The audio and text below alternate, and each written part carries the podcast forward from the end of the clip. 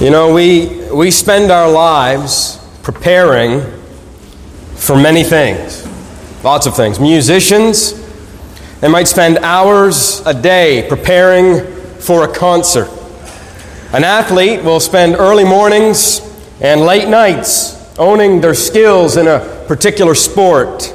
Entrepreneurs will spend hours in their fields learning how to be more efficient, how to be more productive. And almost everyone here has spent 13 years of their lives in school, maybe four, five, even eight more years preparing for a career, 21 years sometimes, and that's entry level. It takes a lot longer to become proficient at whatever you're doing. We devote so much of our lives to preparation, especially when it comes to a career. It's a very important aspect of our humanity. It's, it's important. In the beginning, we're introduced to God. And the first thing that we learn about God is He is a God who works. He established it as a pattern for all people six days of labor, one day of rest. Your career, your work, it is far more important to your identity and even your humanity than you might even realize.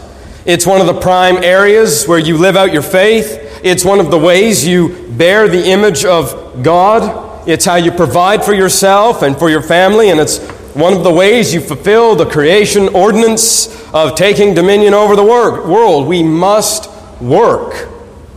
And so it's not unreasonable to spend so much time preparing for this important, defining feature of your identity. But your vocation, your calling, it's not the most important or life shaping thing in your life. There is another that is undeniably greater. Any guess what that might be? It's marriage, the family. The family is far more important than the career. I mean, how many people? How many people would trade their entire successful career for peace in the home? How many would trade all of those years of preparation? They would trade them away for a better family life. I mean, the family, and, specifically marriage, is the most influential, the most demanding, and the most life giving part of a person's life. And yet, how much time has been spent given in preparation for this? Almost zero. Right? We're not, we're not like horses. A horse is born in the morning and running by noon, it knows it by instinct. We don't know much by instinct. And yet, marriage is treated just like that. Oh, you'll know. You'll know what to do when it happens, when it comes along. You'll know how to be a good husband or a good wife. I mean, how many, even in this room, how, how, how, has someone ever sat down with you as a young man or a young woman and told you what marriage is supposed to look like? Taught you how to be a husband or how to be a wife, trained you in these things. It's the most important relationship we enter into in this life, and at best, at best, you hear a sermon series or read a book about it couple of hours of counseling happens, and that usually doesn't take place until after the marriage and rocky waters have been run into. But what would it look like if a tenth of the time spent preparing for a career was spent preparing to be a husband or a wife or a mother or a father? I think things would look very differently in our world today, wouldn't they? Well, there's no possible way of looking at everything about marriage and the family, but I would like to look at some verses, starting in Genesis 2 18 through 26, and, uh, and some of the vows from the traditional Christian ceremony that espouse biblical principles in marriage. Sorry, 18 through 25 just want to take this morning to establish what marriage is. What is God's design in marriage. And this really is, is 101 kind of stuff. And I know it's, It's not going to undo years of difficulty in marriage. I know it isn't going to provide everything that you, you need to know. It's barely going to scratch the surface. But for all of the young and even older married couples here, and for the single people who hope to be married, I, I hope this morning this gives you a, a cornerstone to set the foundation of marriage and family straight and square. So, Genesis 2 18 through 25. And the Lord said, It is not good that the man should be alone. I will make a helper fit for him. Now, out of the ground, the Lord had formed every beast of the field and every bird of the heavens and brought them to the man to see what he would call them. And whatever the man called every living creature, that was its name. The man gave names to all of the livestock and to the birds of the heavens and to every beast of the field. But for Adam there was found no helper fit for him. So the Lord caused a deep sleep to fall upon the man. And while he slept, the Lord took one of his ribs and closed up its place with flesh. And the rib that the Lord God had taken from the man, he made into a woman and brought her to the man. And the man said, This at last is bone of my bone and flesh of my flesh. She shall be called woman because she was taken out of man. Therefore, a man shall leave his father and his mother and hold fast to his wife, and the two shall become one flesh. And the man and his wife were both naked and were not ashamed. Let's pray. Lord, thank you for your word. Thank you for loving us, for blessing us with marriage and families, and so many good things that you pour out on an undeserving people. And I pray this morning, Lord, that marriages would be strengthened. New marriages, old marriages, couples, families that, Lord, breaches would be patched up and crumbling foundations would be restored.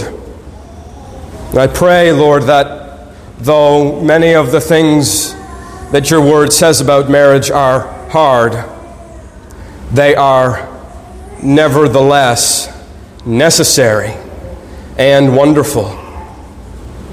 And so, Lord, I pray that you would be gracious this morning to us Lord, that you would help me to preach and help us to hear and to believe your word about the marriage that you designed, what you have given through it. We pray this in Jesus' name. Help us and help me. Amen. Well, what is marriage?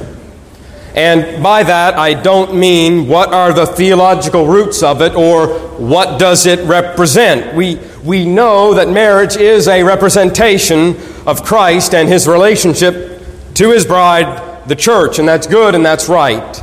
But in light of that, how should we think of marriage as an institution? What is it? What did God intend marriage to be? What is God's design? for the relationship between a man and a woman. By the way, God is the one who created marriage. God did. It belongs to Him. He is the one who defines it, who designed it, who gets to tell us the conditions of it.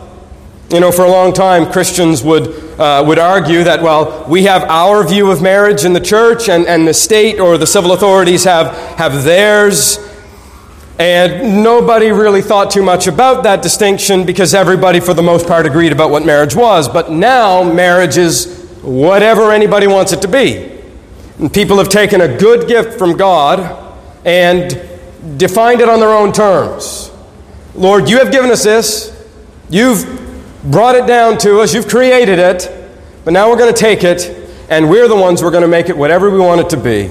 And it's it's been distorted so terribly that now uh, th- there's not only so called same sex marriage, but polygamy has returned, and polyamory, it's marriage between three people or more. Some people are marrying their pets, and some people are marrying inanimate objects. And you don't need to be a scholar to, to find this out, you just need a search engine. We know that none of that is actual marriage. And the reason we, we say that is because God is the one who made marriage. God sets the parameters. God decides, not us. And maybe you think at this point that's going to be the focus of the rest of the message. What is the definition of marriage? No, we're actually going to go even more basic than that. Because there is a lot more confusion about marriage beyond who are the participants. We really don't know what it is and how God intended it to function for our well being and for our comfort. Um, I was talking to Thomas about this this morning. When I sat down to prepare to preach this message, I thought it was uh, going to be pretty straightforward stuff. And then when I finished, I thought, well, maybe, Corey, you should title this message, How Many People Can Corey Offend in the Next 40 Minutes?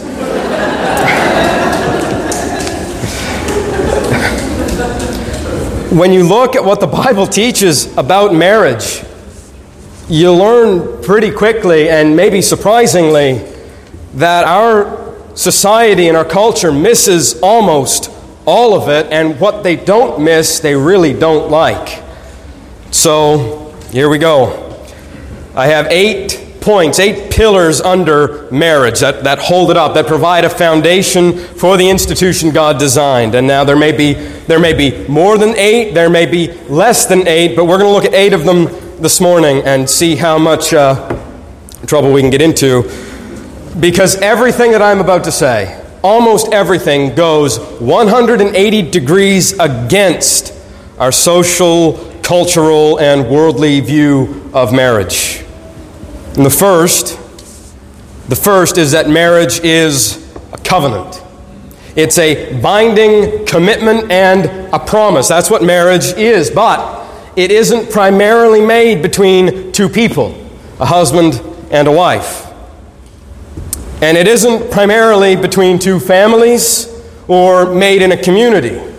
Marriage, first and foremost, is a covenant that a husband and a wife make before God. It's a covenant with God. This is reflected in the traditional wedding vows um, because of how they're sometimes portrayed. And, you know, we really don't think much about marriage as a covenant between uh, a husband and a wife and God, but between a man and a woman, a husband and a wife. We, we really don't think very much about it being a covenant before God, and we don't realize exactly what is being said at a marriage ceremony. So uh, let me just read the first of the vows that are made. There, there, are three sets of vows made in the traditional ceremony. Let me read the first, the one that comes before the I do's or the I wills. Okay? This is what they say.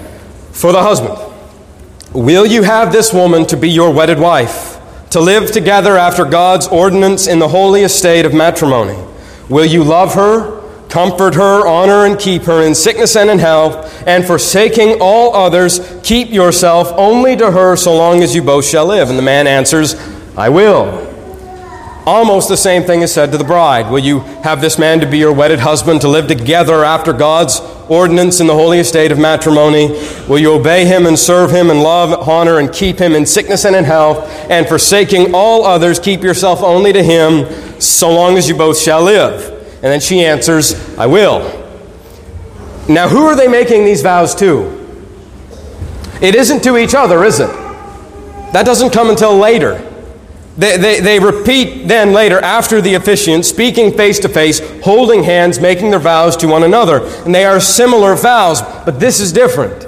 Because the pastor or the priest who is officiating the wedding, they're the one asking these questions to the individuals, and in doing so, are actually acting in uh, the place as God's representative in this ceremony. And when the bride or the groom say, I do, they're actually saying it to the Lord God. These vows are made up of various portions of Scripture where God lays out what He commands husbands and wives to do. It's drawn from Genesis 2, from Ephesians 5, from 1 Corinthians 7 and 13, and a few other places. And when, when somebody says, I do, what they are saying is, I am covenanting with God to live in marriage according to His design and ordinance. Every marriage is a covenant with God before it is a covenant between husband and wife. That's number one. Number two, marriage is public not private. Public, not private. And this kind of thinking really derails what we think of when we think, when we think of marriage. Often, marriage is talked about as uh, really a day for the bride, right? It's, it's her day. I, I don't like that kind of language because it's fundamentally untrue. Marriage isn't all about the bride or about the bride and the groom or about the couple. Now, sure, that's where the lights are, are focused, it's where the eyes are, are fixed, but that doesn't mean it's solely a private affair. As just between two people, that they're all who is involved, they're all who are affected, they're all who really matter. Health of the marriage is up to them, how they organize themselves, whether they'll remain together. It's all private, it's all up to the individuals. It's not a private matter. That kind of thinking is destroying families and destroying children and destroying society. Marriage is for the benefit of those involved. There are certainly private aspects to it. It's the most intimate relationship people can enter into. But it is also a civic matter for public good. Marriage and the family that comes from it is the foundation of any lasting society. It's how values and traditions are passed on. It's how the next generation comes into being. It's how families and communities continue. I mean, just think of the emphasis placed on the family in the Old Testament. Marriage and the children that come from it are how a people have an identity and have a future. So, marriage is a, a social, public good, and it's to be respected and defended by the community. What do I mean? Well, have you ever wondered why we have such a thing as a marriage ceremony in the first place?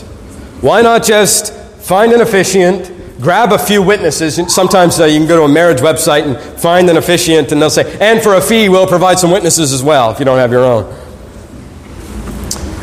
But then you do that and sign the paperwork. That doesn't work. Marriage has a community aspect to it that's recognized in the ceremony and the reception.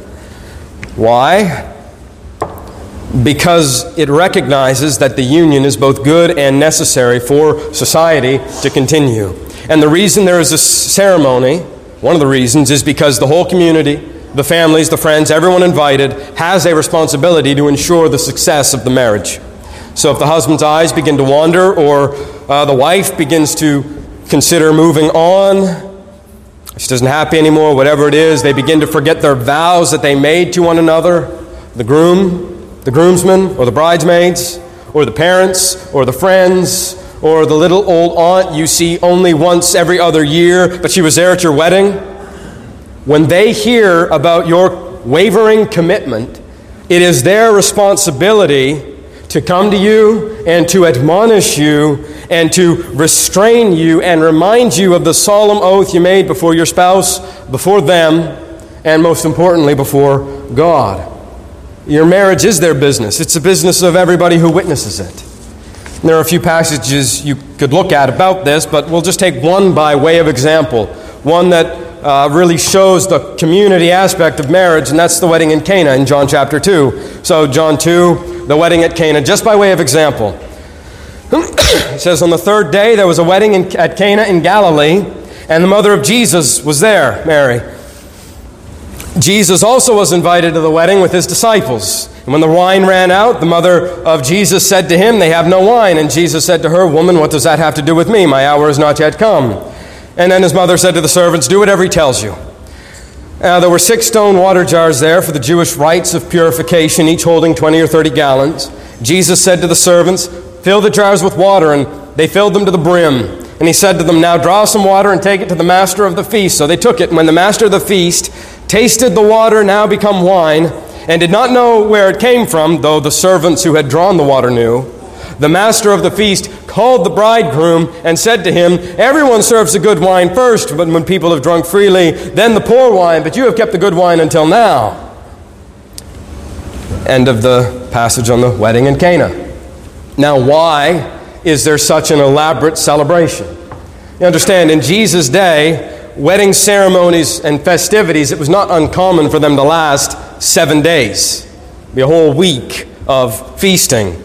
In fact, in this story, the reason why everybody is so concerned that the wine has run out is because it was a liability. If the host ran out of wine before the end of, uh, end of festivities, one of the laws in ancient Israel was that the guest could sue the host for being a bad host. Imagine if there were laws in place saying how you had to provide for your guests at your wedding right? Laws telling you how you had to have your ceremony. I mean, you'd be aghast at such an intrusion into a, a private matter. That's because we think about it very privately.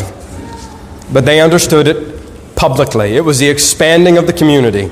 It was growth. It was a time for the whole community to come together and rejoice and something for them to recognize and to guard. It was much more than just a personal commitment to one another. Marriage is public. Number three, marriage is foundational. And I say this because sometimes we don't think of marriage as foundational, but as a, a concluding kind of thing, even among Christians. What do you mean? I mean this. Marriage is viewed as what you do once you have firmly established yourself and your career is underway. You've planted your feet, and now, as the capstone of your young adult life, and as, a, as kind of a reward earned, you can begin to entertain the idea of getting married. It's the culmination of, of the young adult life, it, it comes at the end once everything else is accomplished. And that's certainly how we think about it. Before we would ever consider getting married, you must complete your education. You must have a, a, fa- a solid career. You must be moving up the ladder. Maybe you have to have a home, all of these things. And then you cap off the well lived young adult life with marriage and a family. Genesis 2, verse 24. Therefore, a man shall leave his father and his mother and hold fast to his wife, and the two shall become one flesh. This verse is teaching that when a man leaves his father and mother and goes out and begins on his own, that is the moment for marriage to come along. God begins this passage by saying it's not good for a man to be alone. God expects people to marry. It's kind of the standard. And yes, there are some who don't, but it's a case of the exception that proves the rule. And in the Bible and in history, marriage was the foundation on which two people built a life together.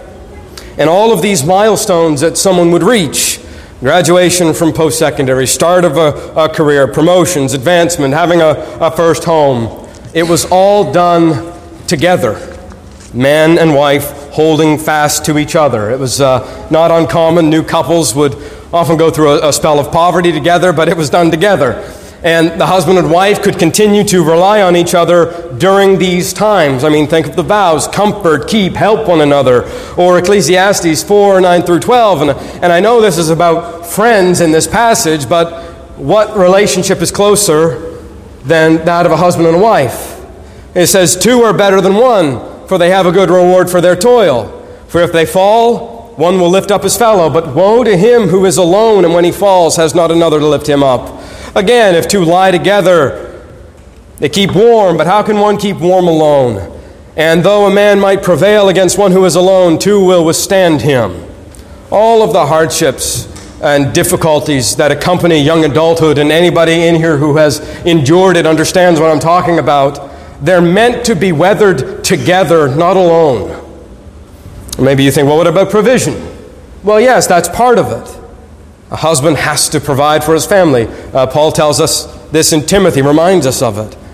But in the past, really, it's been the, the promise of provision that was reasonable to materialize in the near future.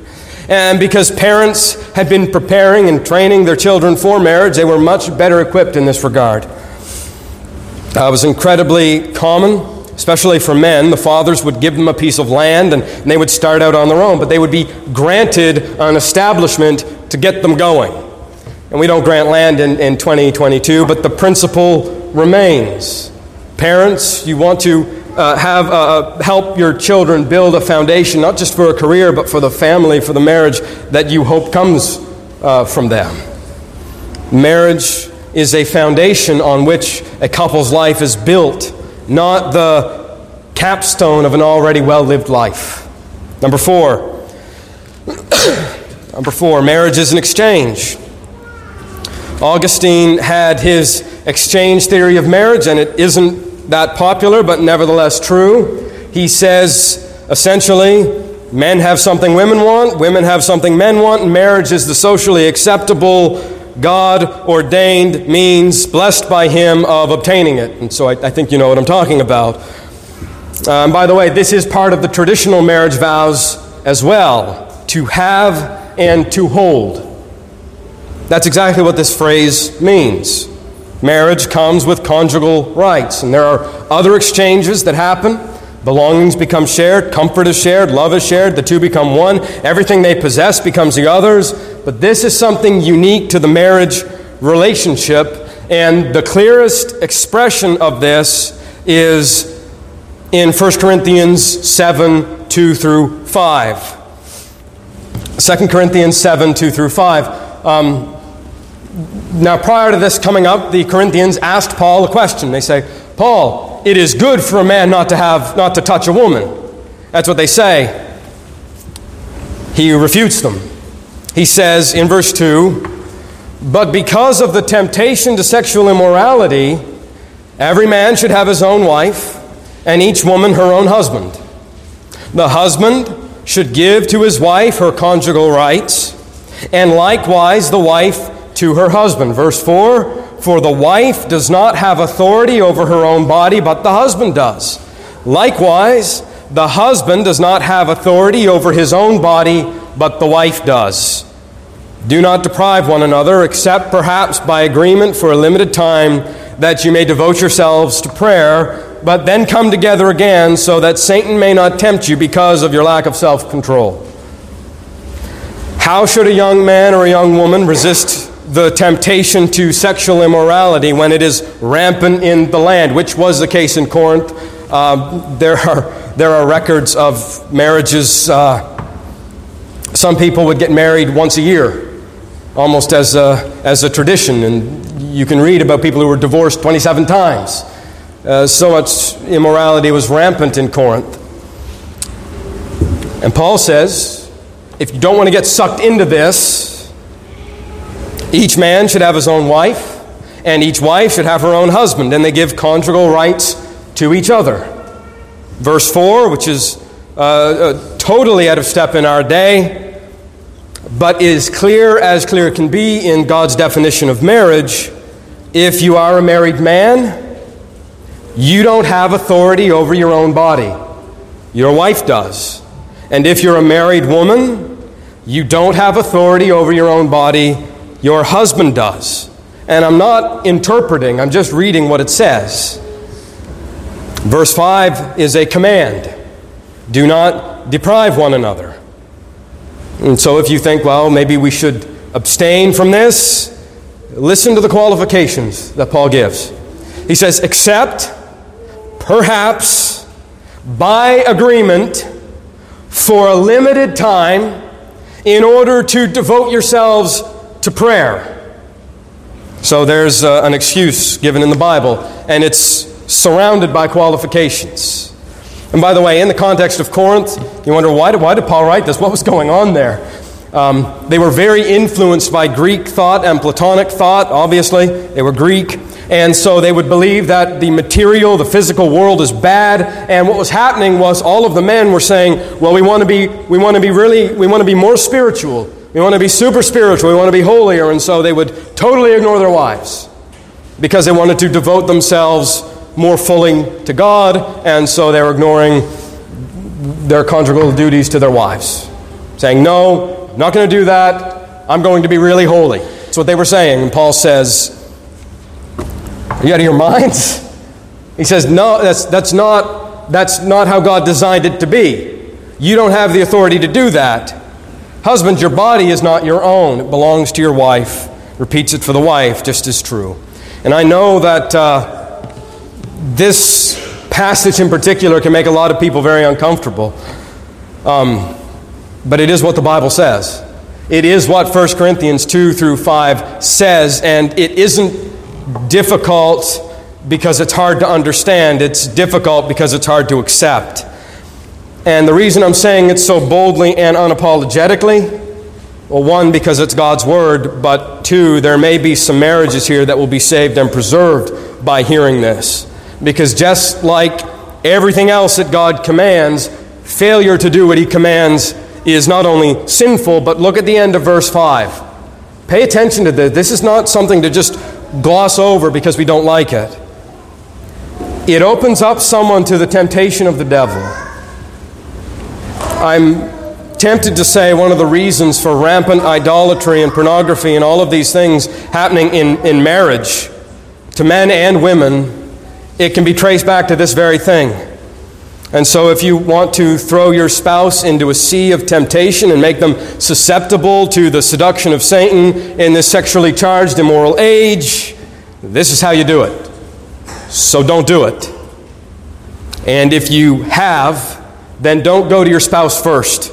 Go to the Lord first because ultimately it's His command about His institution of marriage that's been ignored, disregarded.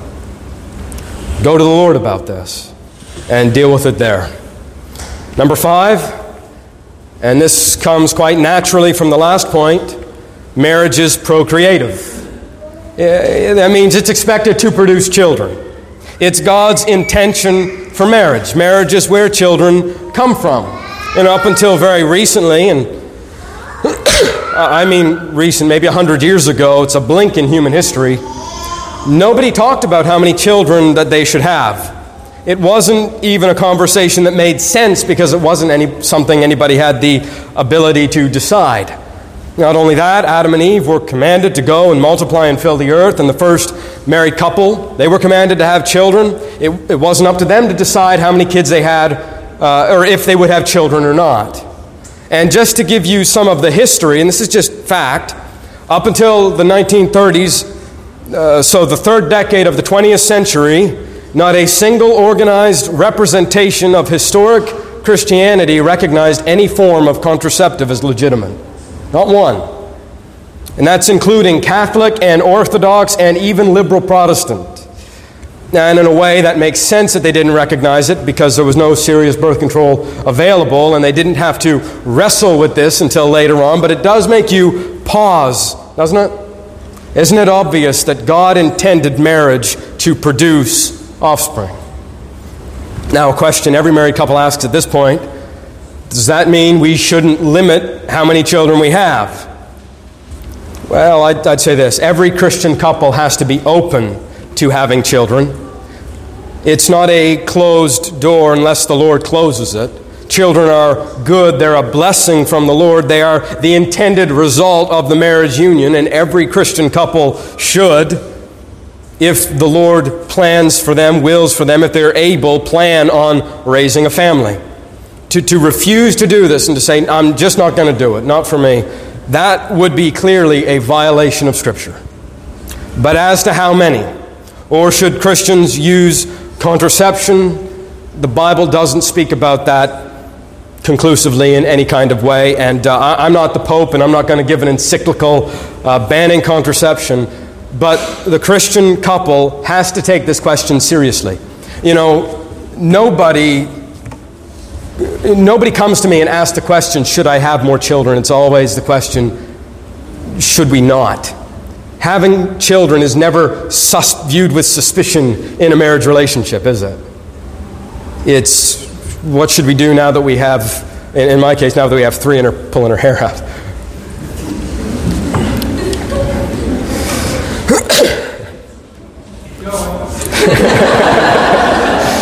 yeah. There are things to, there are things to consider. There are considerations. Um, kind of under the same point, marriage is God's declaration that children need a mother and a father. And if you're, you're taking notes, maybe you can make this point five and a half. Children need a mom and a dad.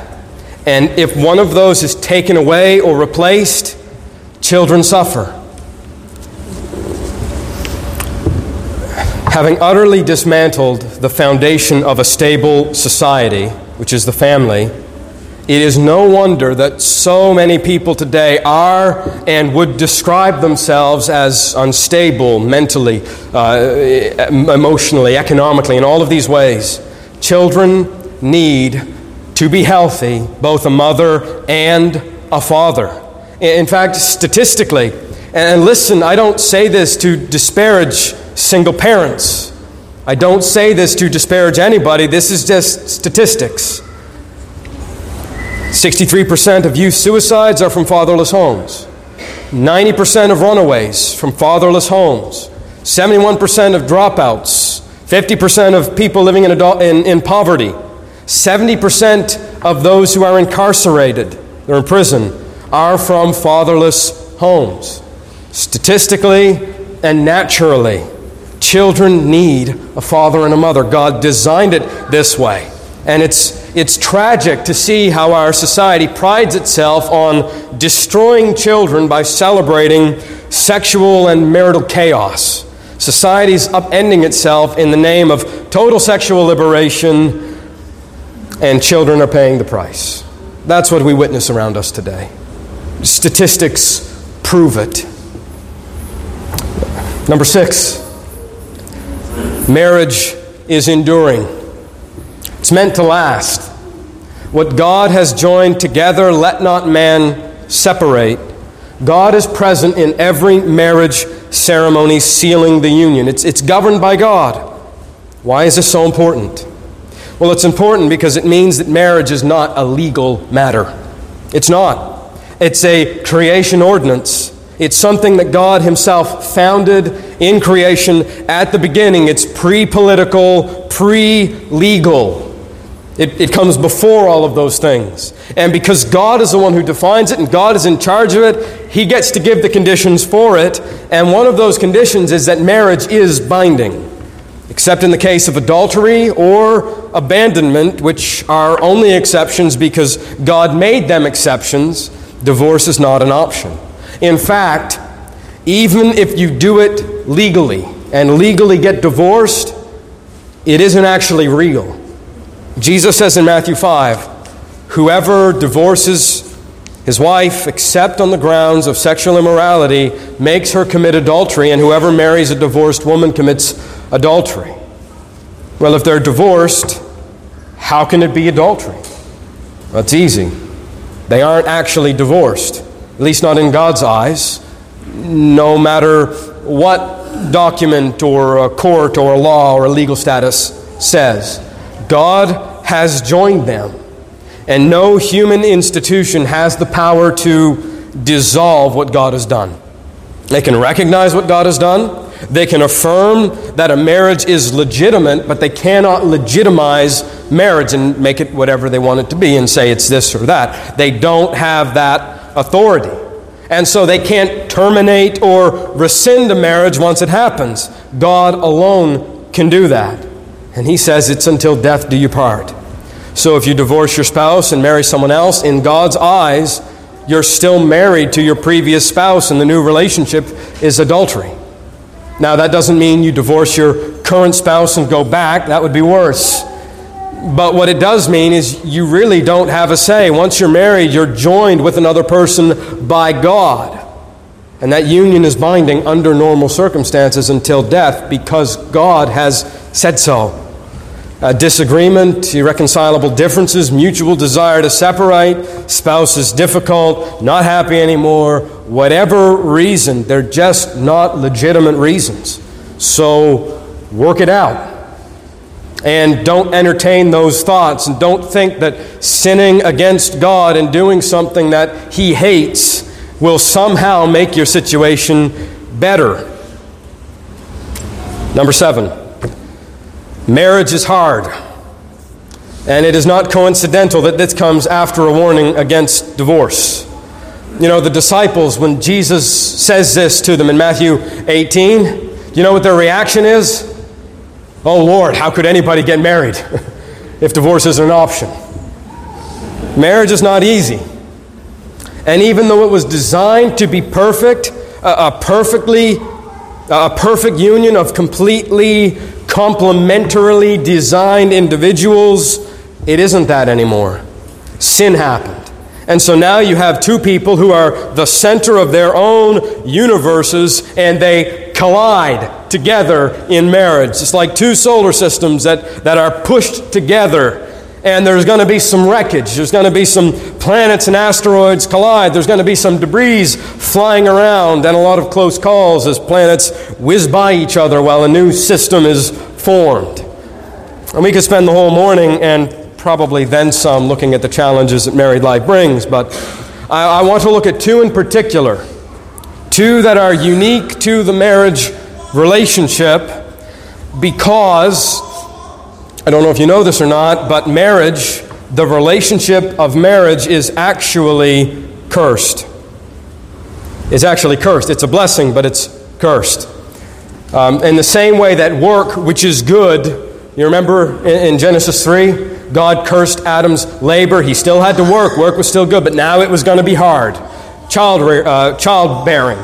It's good. God wanted them to do it, but now it's going to be hard.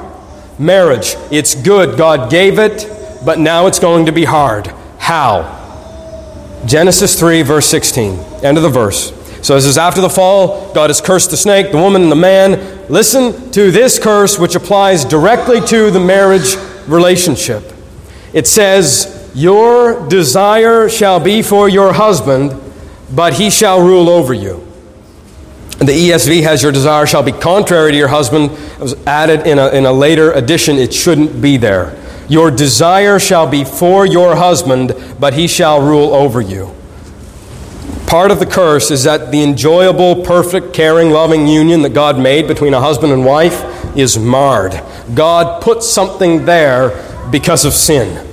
Now, it doesn't make marriage wrong or marriage sinful, but God withdrew some of the blessedness of it. And now, husbands and wives will face unique challenges in their marriages. But marriage is not the problem, sin is the problem. And the first, there, there are two here. The first is that the woman's desire will be for her husband. Now, what does that mean?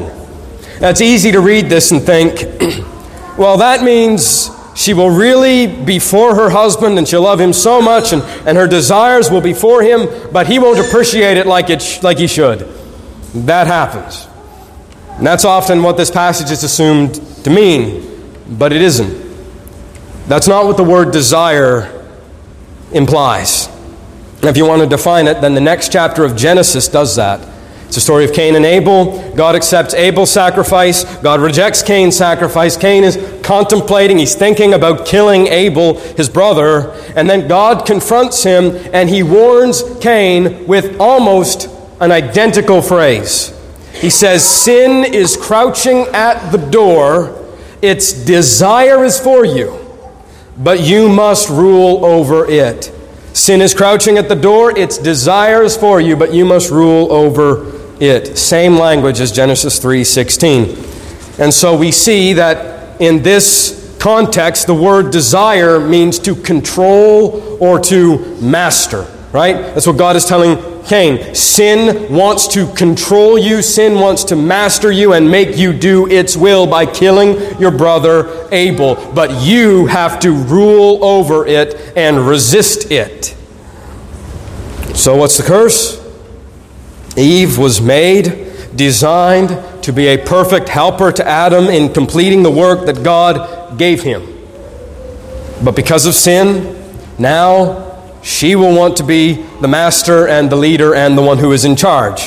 Her desire will be to rule her husband, completely contrary to the way God designed her to be.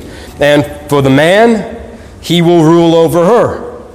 And the word is the same thing Cain is told to deal with when he's dealing with the sin, to rule it. In the context, it's not a, a gentle thing, it's harsh. And so the curse is that Adam, the man, he will no longer cherish and love her and selflessly lead her like he ought, but he is going to rule. He will be selfish, selfishness, and expect her service and make no sacrifice for her.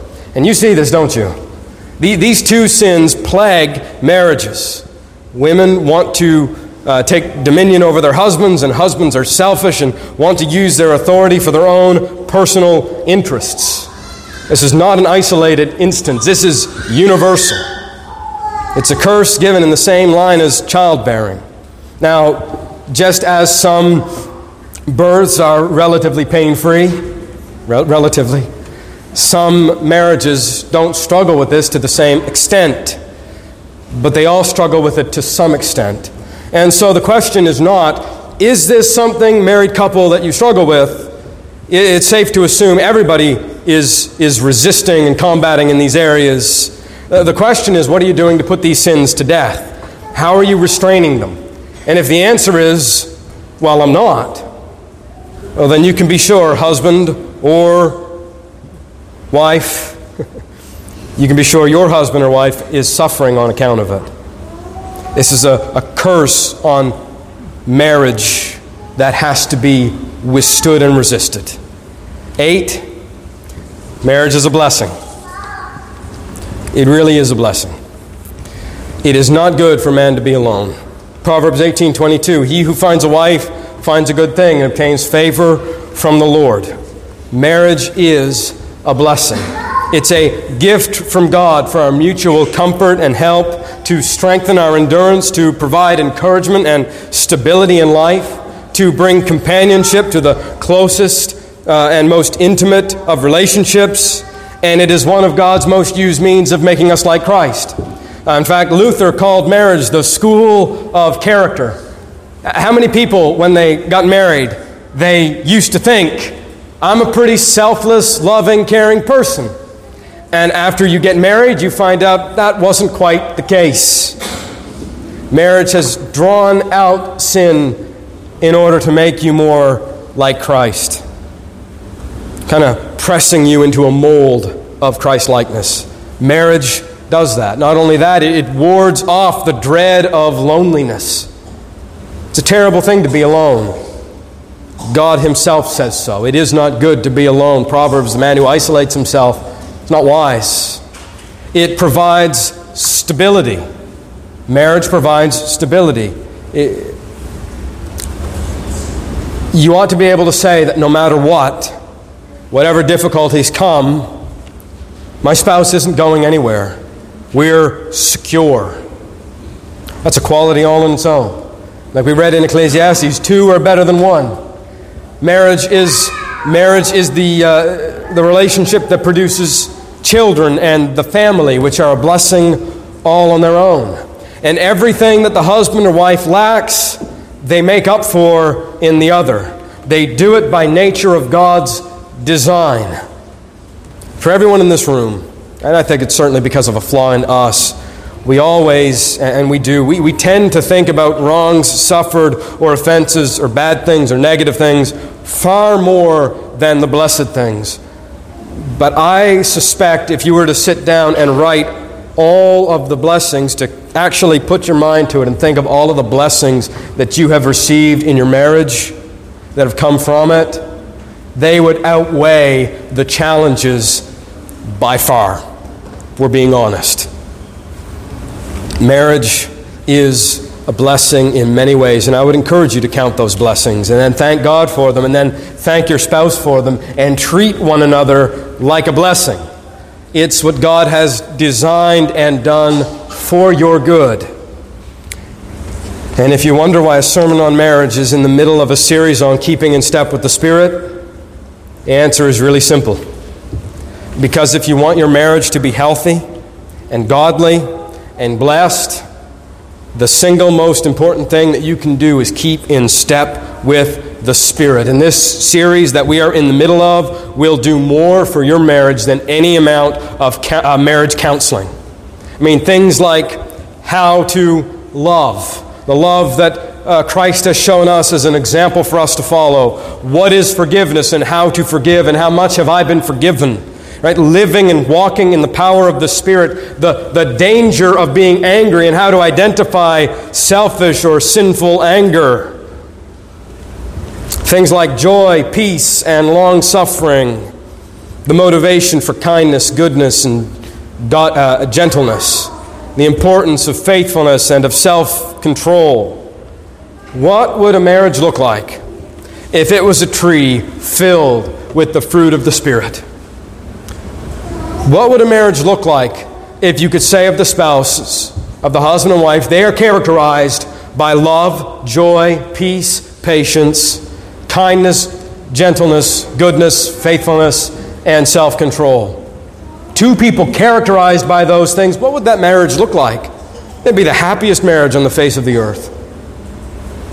That's what we ought to strive for and pray for. Treat each other like Christ has treated us.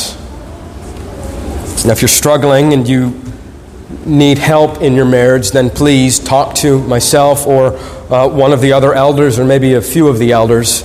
Marriage is a blessing.